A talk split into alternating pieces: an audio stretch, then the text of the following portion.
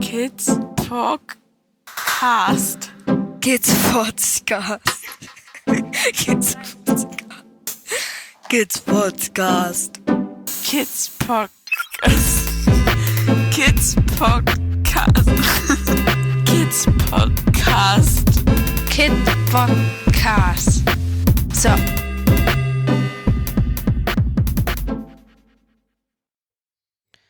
Hallo Momoche.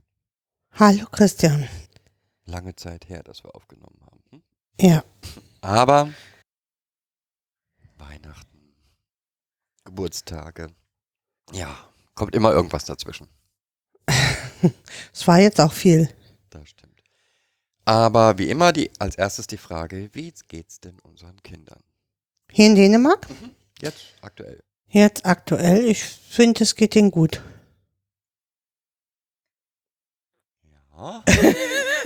Okay. Sind rundum zufrieden, habe ich das Gefühl. Wir sind in den Schulen angekommen. Jetzt waren das erste Mal gab es ein Zeugnis.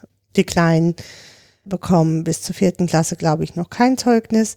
Zumindest kein Zwischenzeugnis. Da werden demnächst jetzt Elterngespräche stattfinden. Immer mit den Kindern zusammen. Das finde ich sehr gut, weil die Kinder dann auch wissen, worum es geht. Ich bin erstmal gespannt, ich auch, genau. Wie die sein werden. Von daher. Genau, was man so in einer Viertelstunde besprechen kann. Ja, aber wie gesagt, haben wir noch keins gehabt. Mhm. Machen wir mit allen dreien noch. Die Zeugnisse, oder das Zeugnis, nicht nur, dass es recht gut ausgefallen ist, auch die Form des Zeugnisses fand ich spannend. Mhm, also, ich auch. Ja. Wir kennen ja jetzt Zeugnisse aus der Waldorfschule und der normalen Schule. Waldorfschule heißt ganz viel Text, bis zu 6-7 Seiten pro Zeugnis. Normale Schule kriegst du halt nur die Noten 1-6. Hier ist es so eine Kombi. Mhm.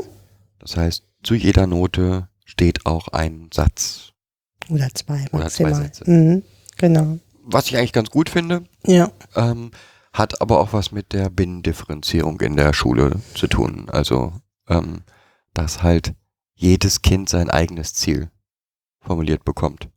Mhm. In diesem Satz steht dann halt, ob es sein Ziel erfüllt hat oder nicht.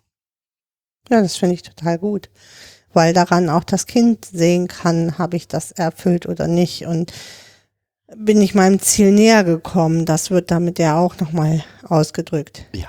Mhm. Das fand ich sehr schön, oder finde ich sehr schön. Wie geht's den Kindern sonst? Sie sind regelmäßig zu irgendwelchen Geburtstagsfeiern oder mit Freunden verabredet, was ich finde nach einem halben Jahr schon positiv ist. Das zeigt auch nochmal, dass sie sehr viel mehr auf so Klassengemeinschaften geachtet wird, auf Gemeinsamkeit. Ich glaube, wir haben ja schon mal kurz angesprochen, dass das hier generell mehr, also dass nicht jeder also schon individuell, aber auch die Gruppe immer an sich zählt, dass man hier irgendwie immer zu einer Gemeinschaft gehört.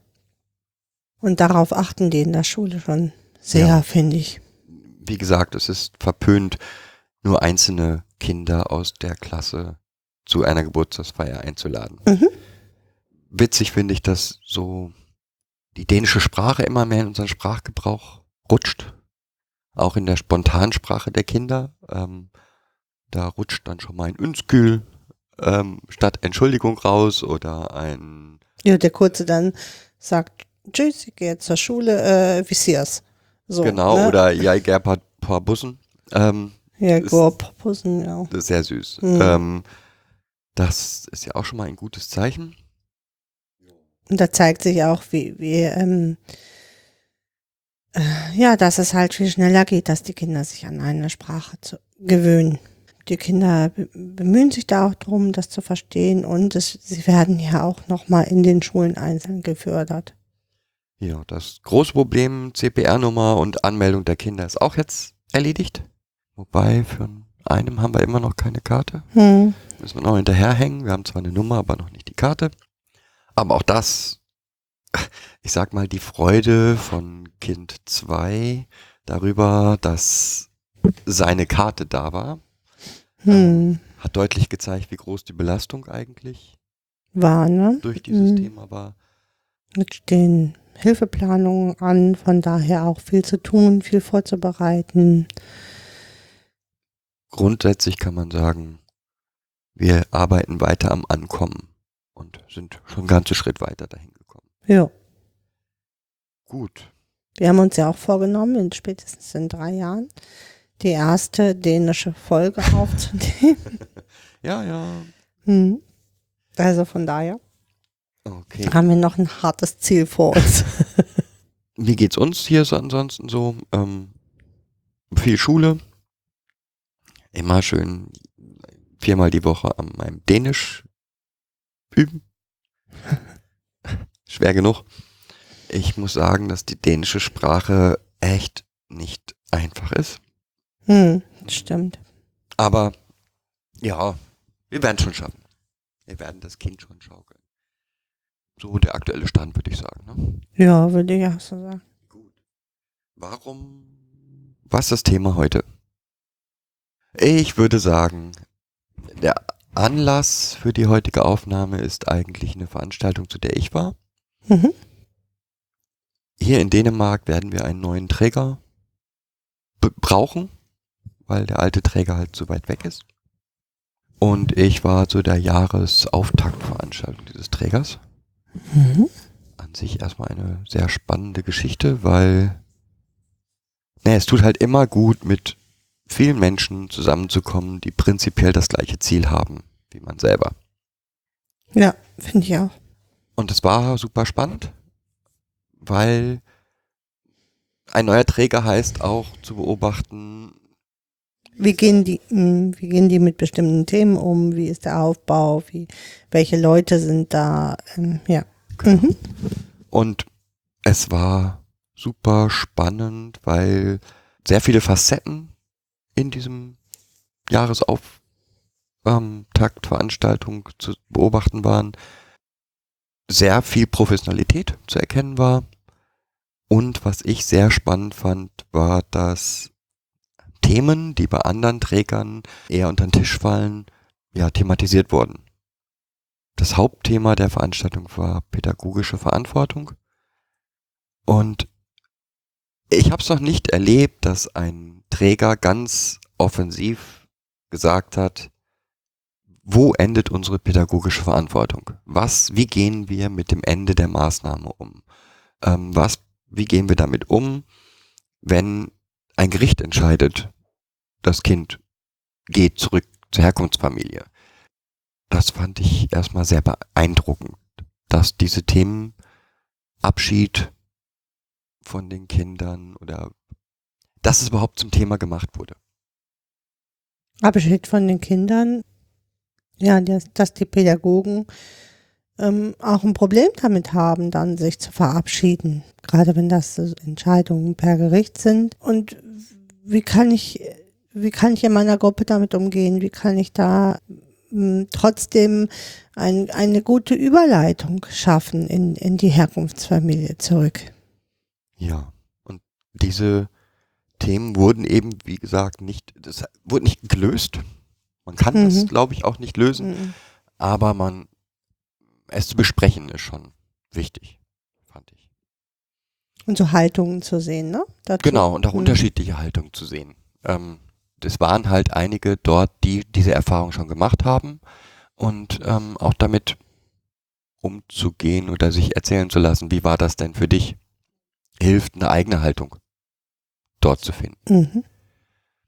Ja, also war super spannend. Ich fand auch die unterschiedlichen pädagogischen Konzepte, die dort zu erkennen waren, super spannend. Aber vielleicht machen wir da mal später was zu. Hoffe ich. Ja, kann sein. Hoffe ich. Hoffst du? Ja, hoffe ich. Aber eine Sache ist mir dann doch negativ aufgefallen, sagen wir es mal so. Ist der wieder hochgekocht? Ja, weil es immer wieder negativ auffällt. Und zwar gibt es Verhaltensweisen, die Pflegekindern immer zugesprochen werden. Also Zuschreibungen. Genau. Zuschreibungen von Stereotypen, die immer und immer wieder auftauchen und wo wir eine komplett andere Haltung zu haben. ich diese Haltung auch für enorm wichtig finde. Mhm. Konkret war es an so einem pädagogischen Tisch, wo man mit 12, 13 Leuten über ein Thema gesprochen hat, kam ja die Stereotype Dieb, Lügner, aggressiv. Mhm. Diese drei Sachen tauchen halt immer wieder auf. Neben, die tendieren ja dazu, Substanzmissbrauch zu haben. Die tendieren ja dazu, in verschiedene Partnerschaften zu wechseln, wenn sie dann älter sind. Oder sich sexuell anzubieten oder so extremen Geschichten auszuprobieren. Und diese Stereotype, ich möchte jetzt nicht mit dir jedes einzelne vornehmen, aber ich sag mal, wir sehen sie nicht als Verhaltensweisen der Kinder. Nee, wir verorten sie nicht im Kind. Genau, das ist der Unterschied. Das halte ich halt für enorm wichtig, dass man das Verhalten dieser Kinder eben auch immer als Spiegelbild der Vergangenheit sehen muss. Oder als Reaktion auf das, was sie erlebt haben. Als Handlungsmuster erstmal. Genau.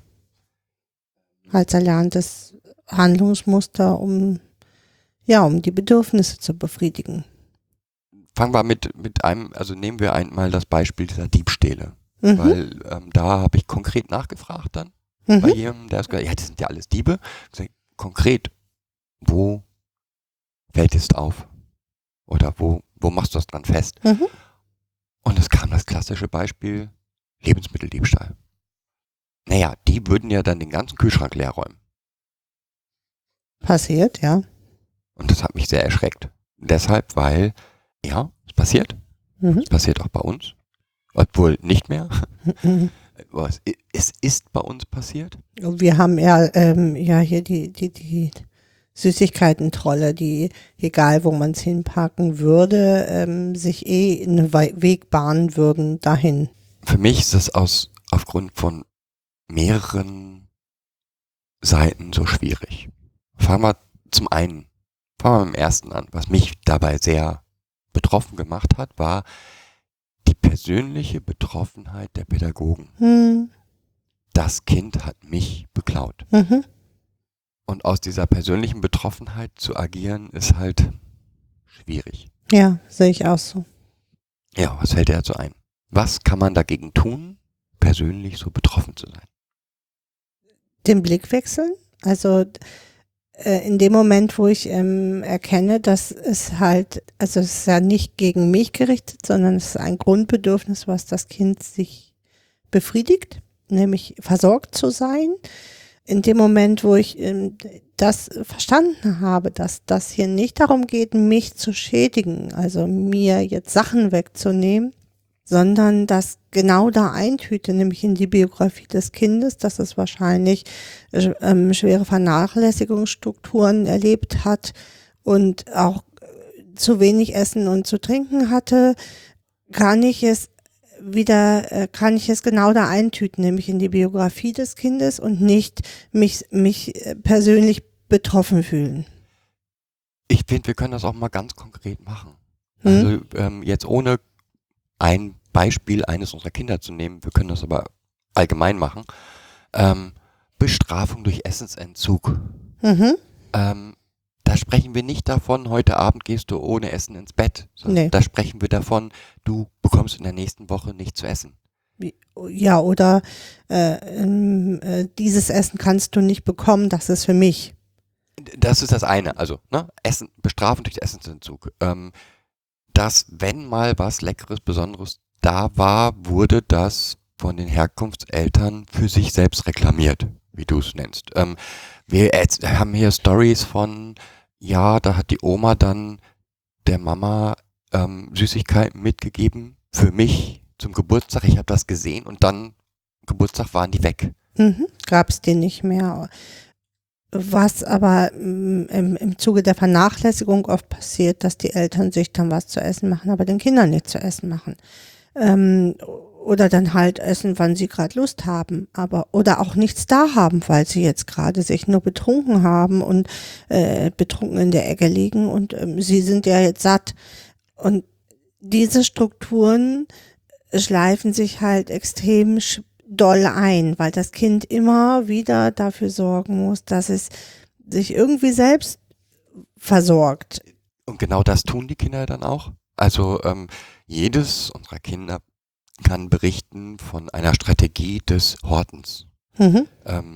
Unterschiedlich, je nach Alter kann man das, können sie es auch gut erzählen.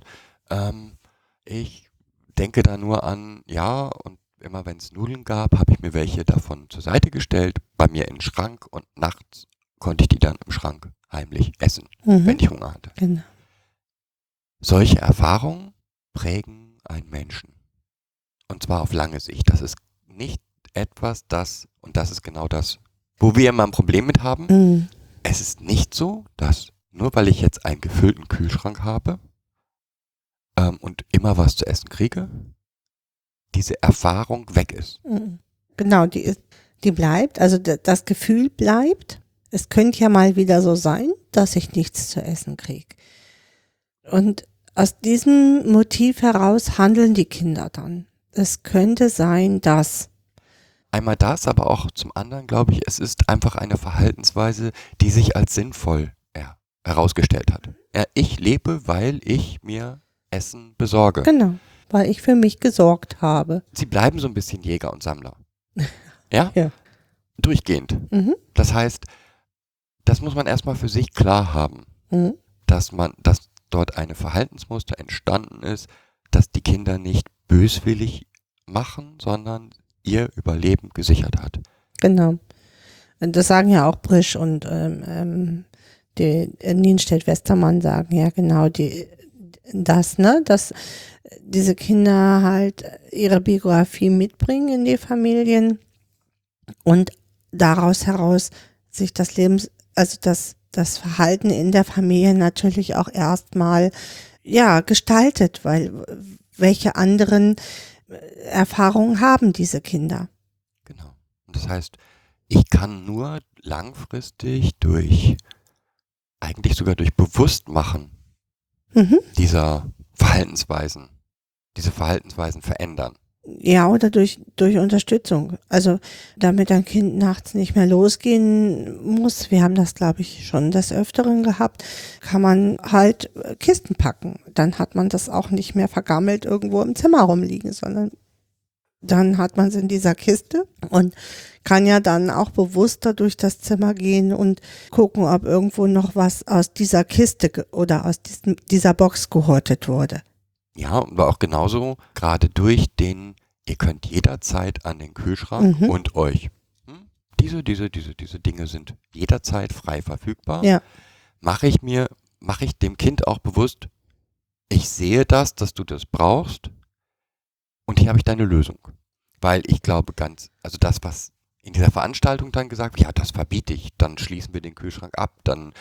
Und ich glaube, dass die Küche, ich habe das auch schon oft in Wohngruppen erlebt, dass die Küchen dann abgeschlossen waren und nur zu bestimmten Zeiten aufgeschlossen wurden, wo ich so denke, das geht hier mal gar nicht. Also ist für mich persönlich ein absolutes No-Go, weil ich damit genau die gleichen Strukturen weiterfahre als Gruppe oder als Erziehungsstelleneltern oder als Pflegeeltern mache ich genau die gleichen Strukturen weiter, die Eltern angewendet haben. Und damit bleiben die Kinder in ihren Schleifen hängen. Nämlich genau weiter, dann klauen sie halt kein Essen mehr, sondern dann klauen sie aus den anderen Gruppen die Süßigkeiten oder das Geld von den anderen, um sich zu versorgen. Die Strukturen bleiben ja gleich. Ja, also ein Problem, was sich durch komplette Verhinderung ausschließe, sage ich mal, kann ich auch nicht bearbeiten. Ja. Geht gar nicht, sage ich mal so. Ich finde, um die persönliche Betroffenheit wegzunehmen, habe ich das Recht, bestimmte Sachen für mich zu sichern. Ja? Wenn ich... Das gelingt aber eh nicht. Also. Ja, aber man kann es trotzdem, also das fände ich noch in Ordnung. Also wenn man einen Schrank hat, sage ich mal, das sind meine Sachen. Das ist völlig in Ordnung. Das ist okay. Was nicht okay ist, finde, ist halt Küche abschließen. Kühlschrank. Also ich habe das auch schon erlebt, dass der Kühlschrank abgeschlossen war, dass die Küche zwar offen war, aber der Kühlschrank oder die Truhe abgeschlossen war, wo ich so denke, hallo, wo sind wir hier? Also was vermittle ich den Kindern? Du bist hier geduldet, aber du darfst dich nicht selber versorgen. Und das macht man mit seinen eigenen Kindern ja auch nicht. Also ich schließe ja auch nicht den Kühlschrank ab. Und nochmal, mir geht es auch darum, was für mich halt wichtig ist, indem ich Probleme komplett einfach verhindere, kann ich sie nicht bearbeiten. Das ist ein Ignorieren. Das ist ein Ignorieren des Problems.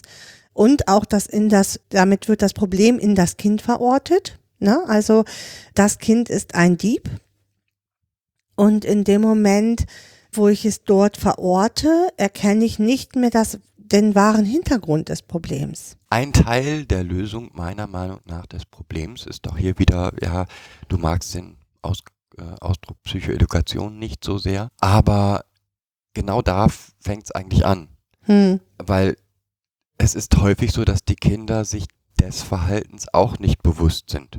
Also sie spüren diesen Drang, jetzt muss ich nachts losgehen und was Süßes oder irgendwas ergattern, aber man muss mit ihnen auch daran arbeiten, A, ist das denn sinnvolles Verhalten? B, wo kommt denn dein Verhalten her? Und C, was brauchst du von uns, damit du dieses Verhalten erstmal sehen kannst? Es hat wirklich ja gut funktioniert mit den Kindern, erstmal zu erklären, okay, wenn du jetzt so einen Hunger immer hast, dann packen wir nachts eine Kiste. Das war so der erste Schritt. Und über diese Kiste erstmal zu eruieren, wann taucht das dann auf? Wann genau brauchst du das denn? Was ist denn dann da, dass du das jetzt brauchst? Und daran lernen die Kinder halt auch, sich selber zu hinterfragen und überhaupt ein Gespür dafür zu kriegen, ist das jetzt notwendig oder ist es nicht notwendig? Brauche ich dieses alte Verhalten noch oder kann ich dieses alte Verhalten, wir sagen das immer, in die Wüste schicken? Weil nur wenn ich das Problem akzeptiert habe oder diesenjenigen,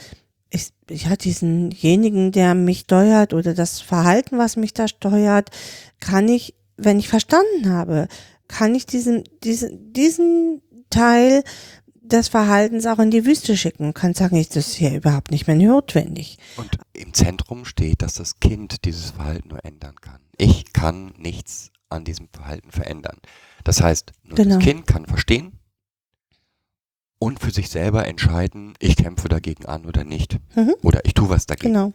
Und dazu braucht das Kind halt Unterstützung. Das ist genau mein Job, es dabei zu unterstützen. Das ist genau der Job als Pädagoge da, zu unterstützen und mit dem Kind auf die Spurensuche gehen und mit ihm auf die Arbeit gehen. Ist das Verhalten noch notwendig oder nicht? Dazu braucht es aber eine ganz intensive Beziehung. Also ich muss versuchen, schon mit dem Kind eine Beziehung aufzubauen und eine Beziehung zu haben, weil wenn ich diese Beziehungsebene nicht habe, kann ich mit dem Kind in der Art und Weise auch nicht arbeiten. Ja, das war Punkt 1. Genauso reinpassen tut für mich dann halt immer dieses, das sind alles Lügner. Auch eine ständig und immer wieder auftretende Vorwurf. Eigentlich ist es eine Unterstellung. Nein, es ist ja mehr als eine Unterstellung, weil diese Kinder lügen, ja. Auch hier wird gelogen, in Anführungsstrichen. Das heißt, einem Kind geht ein Teller kaputt, dann schaffen unsere Kinder es mit Hilfe inzwischen zu sagen, ja, ich war's. Wenn ich aber nicht mit ihnen daran gearbeitet hätte, würden sie das jetzt nicht können. Aber auch da wieder ist eigentlich der Blick in die Vergangenheit der entscheidende. Ja, das ist der eine und das andere ist, dass sich wenn dem Kind das passiert, ist das erstmal taucht eine wahnsinnig große Angst auf. Natürlich mit der ursprünglichen Situation hier jetzt nichts zu tun hat, sondern ein altes Gefühl kommt hoch, nämlich die Angst, jetzt dafür massiv bestraft zu werden oder. Und das Kind verändert die Geschichte. Ja? In der Erinnerung des Kindes ist eine andere Geschichte. Und diese Geschichte verändert sich immer weiter. Je man mit dem Kind darüber redet, desto mehr verändert sich die Geschichte von, da ist die Katze über den Schrank gelaufen, da ist der Teller bei runtergefallen. Ich habe am Tisch gesessen, dann kam die Katze, dann wollte ich die Katze runternehmen und dabei ist der Teller runtergefallen. Also diese Geschichte verändert sich halt, auch im Gedächtnis des Kindes. Es versucht, diese negativen Gefühle abzuspalten und wegzudrängen und muss sich darum herum eine positive Geschichte bauen, wo es selber ja geschützt ist. Deswegen erscheint das immer so, als ob die einen belügen. Erstmal im Vordergrund steht die massive Angst, es könnte jetzt was passieren, was ich nicht mehr kontrollieren kann.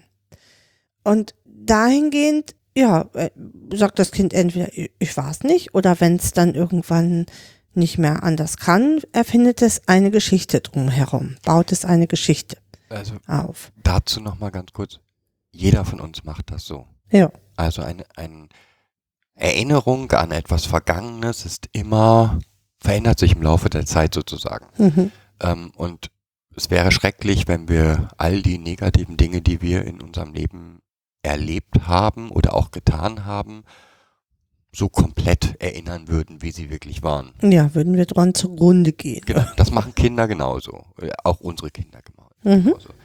Hinzu kommt aber eben, dass die Kinder es alle erlebt haben, massive Bestrafungen für kleinste Fehler. Oder nicht wussten, ob es jetzt bestraft wird oder nicht. Also in einer ständigen Unsicherheit waren, weil es kein differenziertes Erziehungsmuster gab, sondern irgendein Handeln, je nachdem, wie gerade die Laune war oder die Stimmung war oder wie betrunken Papa oder Mama waren, wie zugedonnert die mit Drogen waren, was auch immer da so an Geschichte hintersteht.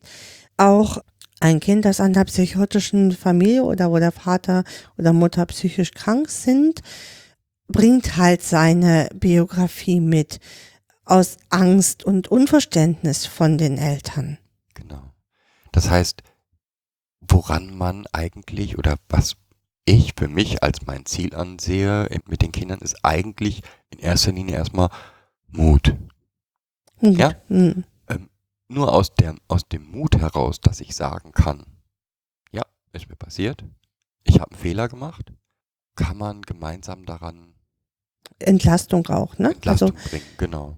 Wir haben das ja gerade im Schokoladenbereich, weil es Löcher gibt, die von außen oder über Beziehung oder Liebe nicht zu stopfen sind. Haben wir hier irgendwann sind so viele Süßigkeiten verschwunden, dass wir hier eine ganze Bande Trolle hatten, die diese Süßigkeiten geklaut und gegessen haben.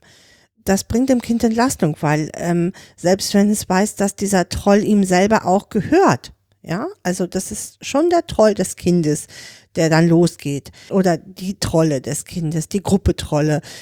Aber in dem Moment kann es halt sagen, ich konnte nicht bändigen den Troll, ja, ich konnte diesen Troll heute Nacht nicht bändigen, der musste unbedingt losgehen und diese Süßigkeiten essen oder das Eis aufessen oder ja, das Getränk trinken. Dann ist es, in dem Moment kann das Kind über das, was passiert ist, sprechen, weil es in den Troll gepackt ist.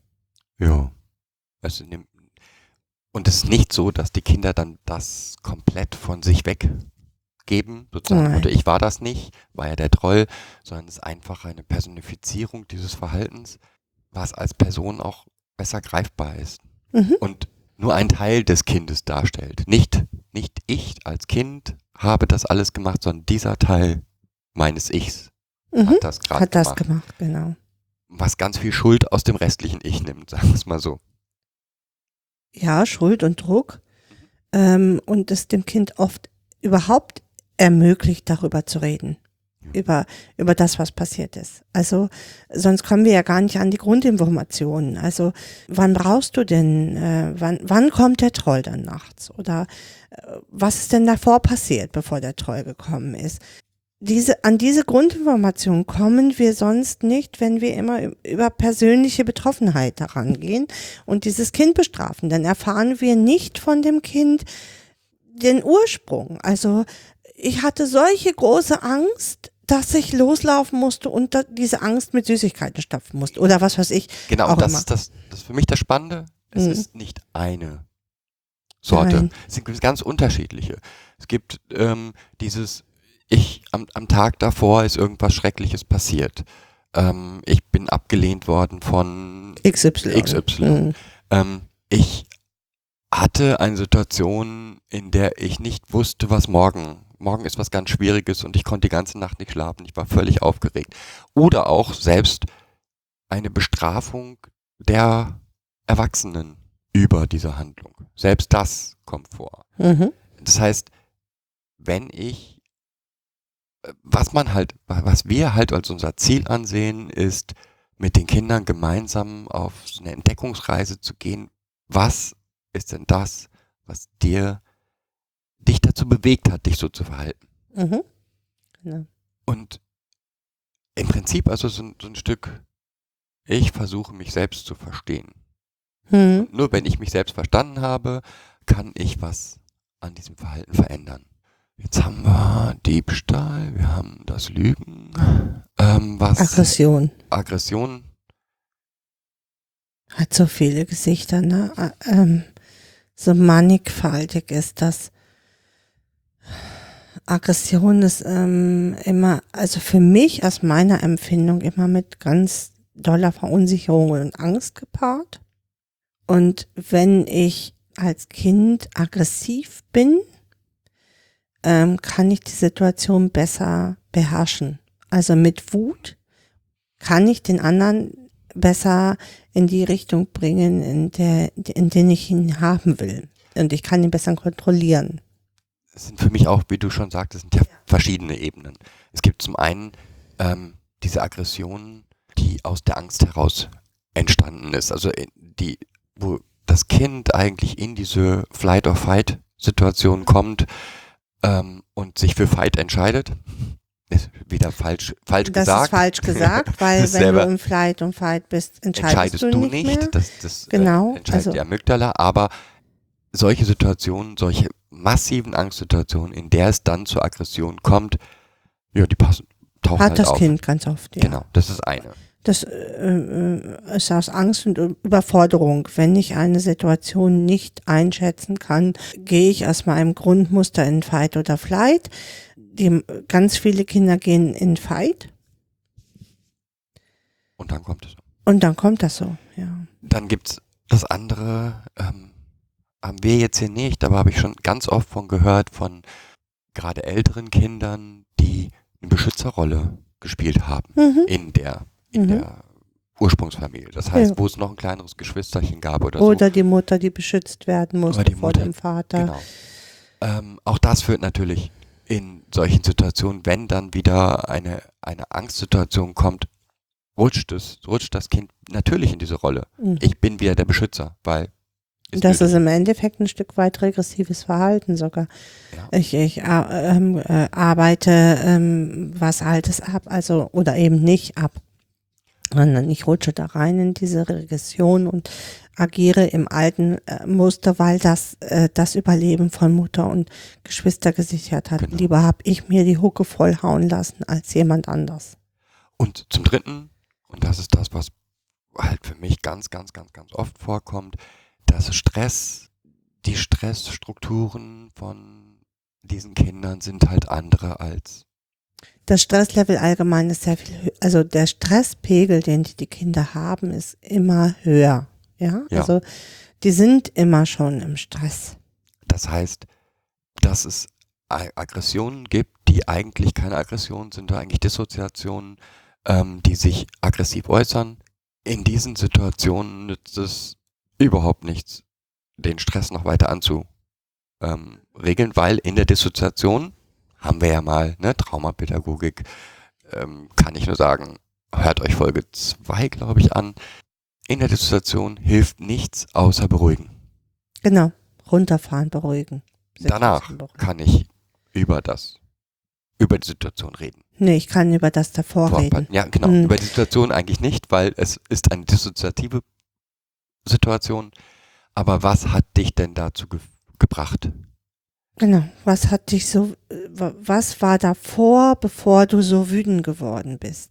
Diese Dinge kann man sehr gut mit den Kindern besprechen. Und dann kann man mit den Kindern zum Beispiel aushandeln, was brauchst du, damit du gar nicht erst über diesen Kick hinüberläufst, also damit das Fass nicht überläuft und du in die Dissoziation abgleitest. Was brauchst du da von mir? Welche Signale können wir vereinbaren? Also wir haben teilweise mit Karten gearbeitet, ne? Hier ist jetzt meine Karte, was weiß ich, der Joker, ich ziehe dir jetzt den Joker und wenn ich diesen Joker hochziehe, dann ist hier jetzt wirklich, wir müssen uns jetzt trennen, ja. Da kommt noch was dazu, finde ich. Was mir auch da sehr deutlich geworden ist, etwas, was wir hier machen und was scheinbar nicht überall gemacht wird, ist, ich kann über die Probleme am besten sprechen, wenn sie gerade nicht da sind. Ja. Ja. Das heißt, ich muss mit solchen Kindern auch besprechen, es gibt Situationen, da muss ich alle anderen vor dir beschützen. Mhm. Und lass uns mal jetzt gemeinsam darüber reden, wie wir das tun können. Mhm. Es gibt Situationen, da muss ich mein Geschirr schützen oder was auch immer. Das heißt, wenn das und das passiert, was soll ich tun? Mhm. Wir haben ja auch, wir sprechen auch darüber, wenn jetzt die anderen Kinder in Gefahr sind, muss ich dich festhalten? Lass uns das jetzt mal üben, wie ich dich dann festhalten kann, wie das für dich kein Übergriff ist. Also, weil die Kinder sonst immer wieder und immer wieder und immer wieder Übergriffe erleben, auch von Erziehern und Pädagogen, die dann halten müssen, um andere zu schützen oder das Kind auch zu schützen. Und ich kann mit dem Kind sehr gut aushandeln oder auch vorab üben in Situationen, wo kein Stress ist. Jetzt, wenn so ein Stress ist, müssen wir das und das und das tun und da muss ich dich so und so halten. Ich möchte dir das jetzt zeigen, wo du hier jetzt mit mir sitzt und wir ganz entspannt sind, möchte ich dir zeigen, wie ich dich dann halten muss. Das ist auch vor allen Dingen wichtig, finde ich, in den Situationen, wo noch nicht wirklich Beziehung da ist. Mhm. Ein Kind zu halten, zu dem man eine Beziehung hat, ist einfach. Nee. Ist immer noch relativ gesehen einfach. Ja. So, ein Kind zu halten, zu dem ich noch keine Beziehung habe, ist ein massiver Übergriff. Und wie gesagt, gerade mit den Kindern kann man und muss man eigentlich in den Situationen, wo alles gut ist, besprechen, was passiert, wenn es mal nicht gut ist. Ja. Und das, was ich halt viel erlebe, ist, dass diese Dinge nicht angesprochen werden, ja. Weil ist ja gerade nicht so. Ja, aber das lässt sich halt in ruhiger Situation viel besser besprechen, als wenn ich dann auch noch versuche, dem Kind zu erzählen, was ich jetzt mache, wo es sowieso schon gerade auf einem hohen Stresslevel ist und eigentlich ja gar nicht zuhören kann. Und ich ihm jetzt sage, jetzt, wenn du jetzt nicht aufhörst, dann muss ich aber, hört das Kind ja in dem Moment gar nicht mehr.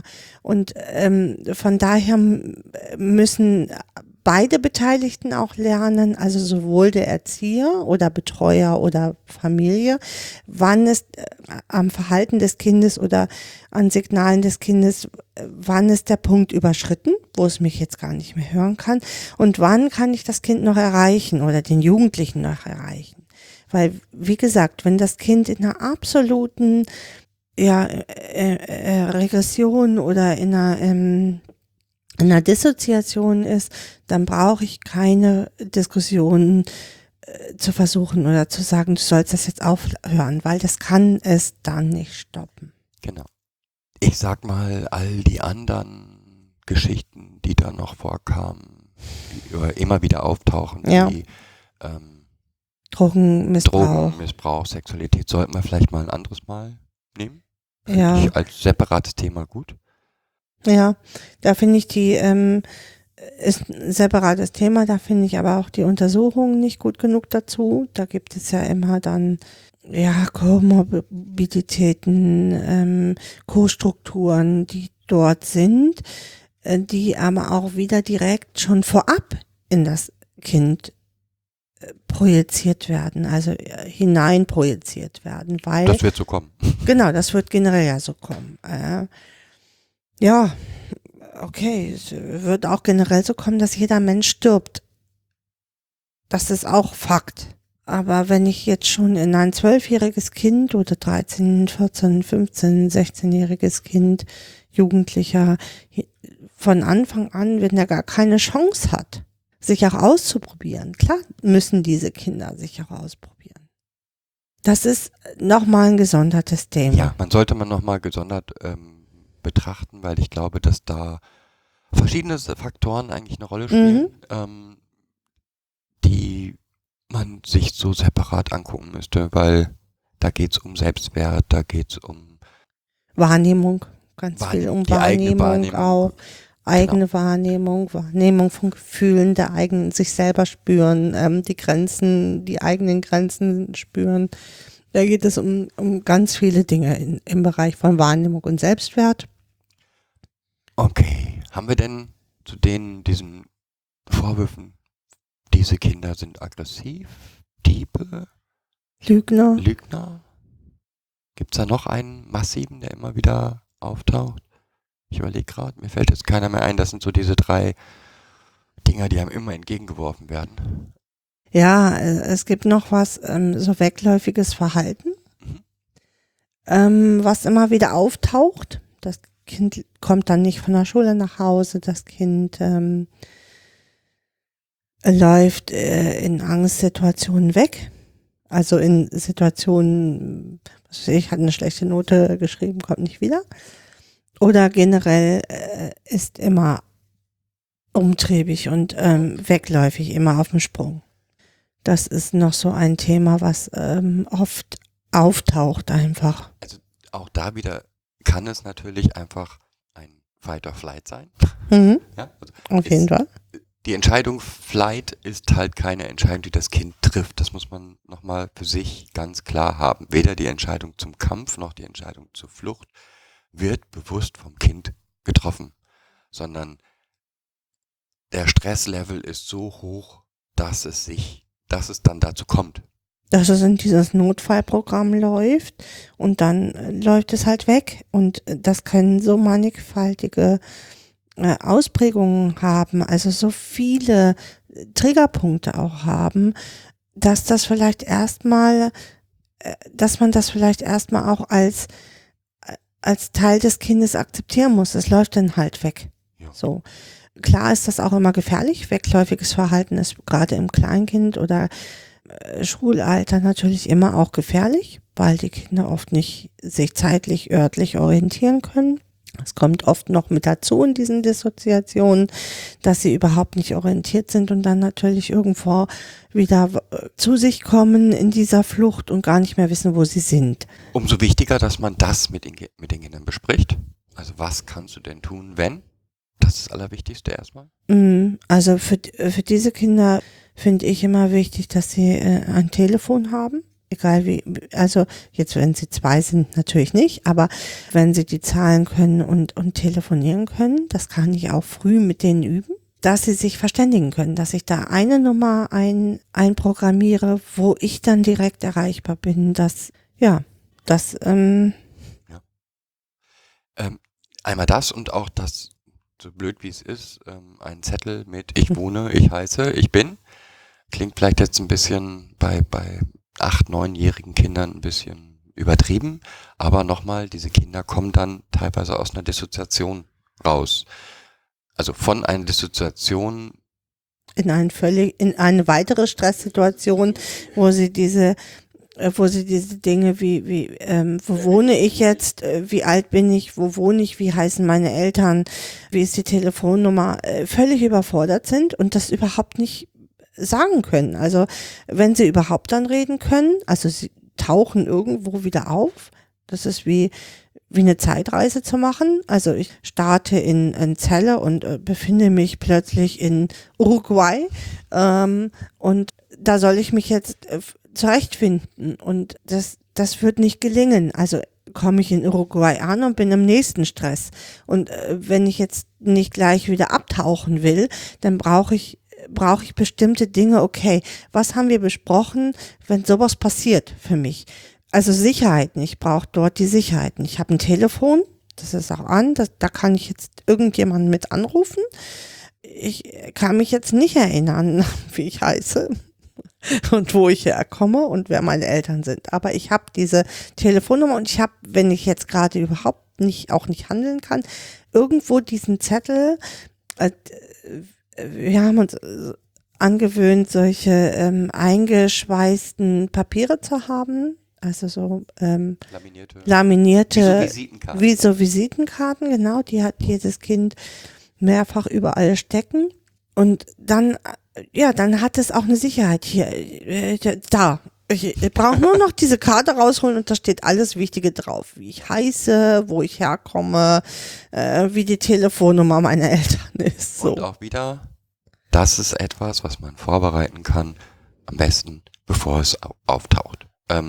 Oder in Phasen der Ruhe kann ich mit dem Kind so etwas besprechen. Da werde ich Phasen der Unruhe gehabt haben, mindestens eine. Komme ich da nicht drauf, das stimmt. Sonst komme ich da nicht drauf. Oft ist es in diesen Phasen, sich zu überlegen, was sind die Ruhequellen des Kindes gewesen, wo konnte das Kind sich am meisten entspannen, weil die Kinder oft diese Plätze aufsuchen. Also ein Kind mitten auf einer Bank, auf einem Feld so wiederzufinden zum Beispiel, fällt mir dabei ein. Ja, ja, wenn man weiß, das ist der Ort, wo das Kind sich wirklich entspannen konnte, wird man es da auch vielleicht finden? Genau. Sicher. Und sonst so bestimmte Dinge halt abzulaufen, wo ich in letzter Zeit mit dem Kind war, sich zu erinnern, was haben wir als letztes gemacht, wo sind wir lang gelaufen, was hat... Also, aber wir hatten jetzt das Glück, dass das nie massiv war, also es kam zu solchen Situationen, aber nicht so massiv. Ich kann mir schon vorstellen, dass dann, wenn man das massiv immer wieder erlebt, dass das sehr hart ist, aber ich glaube, dass da, wie gesagt, wie bei dem Lügen und bei allem anderen auch, gemeinsam mit dem Kind daran arbeiten, wie kann ich dir helfen, dass A, das nicht passiert und B, wenn es passiert, dass du einen Weg zurückfindest. Und das sind eigentlich immer unsere Standardlösungen. Was brauchst du? Was brauchst du? Unsere grundsätzliche Frage, was brauchst du, damit das und das und das jetzt anders laufen kann oder damit das nicht wieder auftaucht jetzt erstmal. Okay. Ich glaube, dann haben wir diese bösen Vorwürfe, die da immer wieder auftreten, glaube ich, alle abgearbeitet. Ja. Wie gesagt, im konkreten Fall ist es jedes Mal anstrengend und auch jedes Mal schwer. Das ist noch eine Sache, die man vielleicht allen mitgeben sollte. Das klingt immer so, wir machen das so und so. Das klingt immer so souverän. Pathetisch, ne? Nee, so souverän. Ja, ist es gar nicht. Genau. Es hat... Diese Souveränität entsteht dadurch, dass wir beide eine ähnliche Haltung haben und uns aber auch gegenseitig immer ablösen können. Auch wir sind manchmal persönlich angegriffen oder fühlen uns persönlich angegriffen von irgendeinem Verhalten. Und das ist halt wichtig, das A zu reflektieren und B in dem Moment jemanden zu haben, der einen aus der Patsche hilft und sagt, ich glaube, jetzt bin ich mal gerade dran. Du gehst jetzt mal. Ja, und das hat man halt nicht immer, ne? Also es gibt ja nicht immer beide betreuen die Kinder. Oft ist es einer, der die Kinder betreut und einer geht arbeiten. Bei uns ist es ja auch so, aber trotzdem haben wir eine gleiche Grundhaltung. Da auch jemanden zu finden, der einen da entlastet und der einem das sagen darf und mit dem man es auch reflektieren kann, ist sehr wichtig. Deswegen ist, finde ich immer, wenn man dieses Gegenüber jetzt nicht hat, also wir beide können ja ein Stück weit uns selber ja supervisieren oder so, ein Stück weit.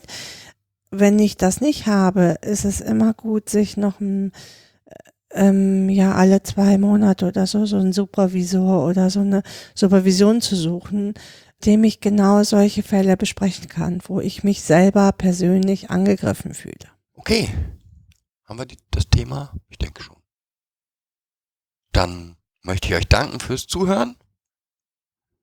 nächste Folge wird sicherlich viel, viel eher sein. Wir werden uns bemühen. Wir versuchen, die eine Folge pro Monat hinzukriegen. Okay, heute sprechen wir nicht nochmal über Angst. Das wird eine eigene Serie. Das wird eine eigene Folge, ganz komplett nur über Angst und wie Angst sich auswirkt. Okay.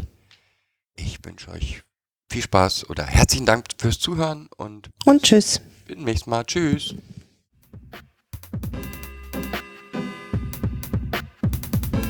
Das war eine weitere Folge Kids Podcast. Danke fürs Zuhören. Shownotes und die Möglichkeit zu Kommentaren unter kidspodcast.de. Anregungen, Ideen und Feedback per Mail an info@kidspodcast.de oder per Twitter an kids_pod. Wenn euch diese Episode gefallen hat, empfehlt sie weiter oder gebt Bewertungen in iTunes oder anderen Podcast-Portalen ab.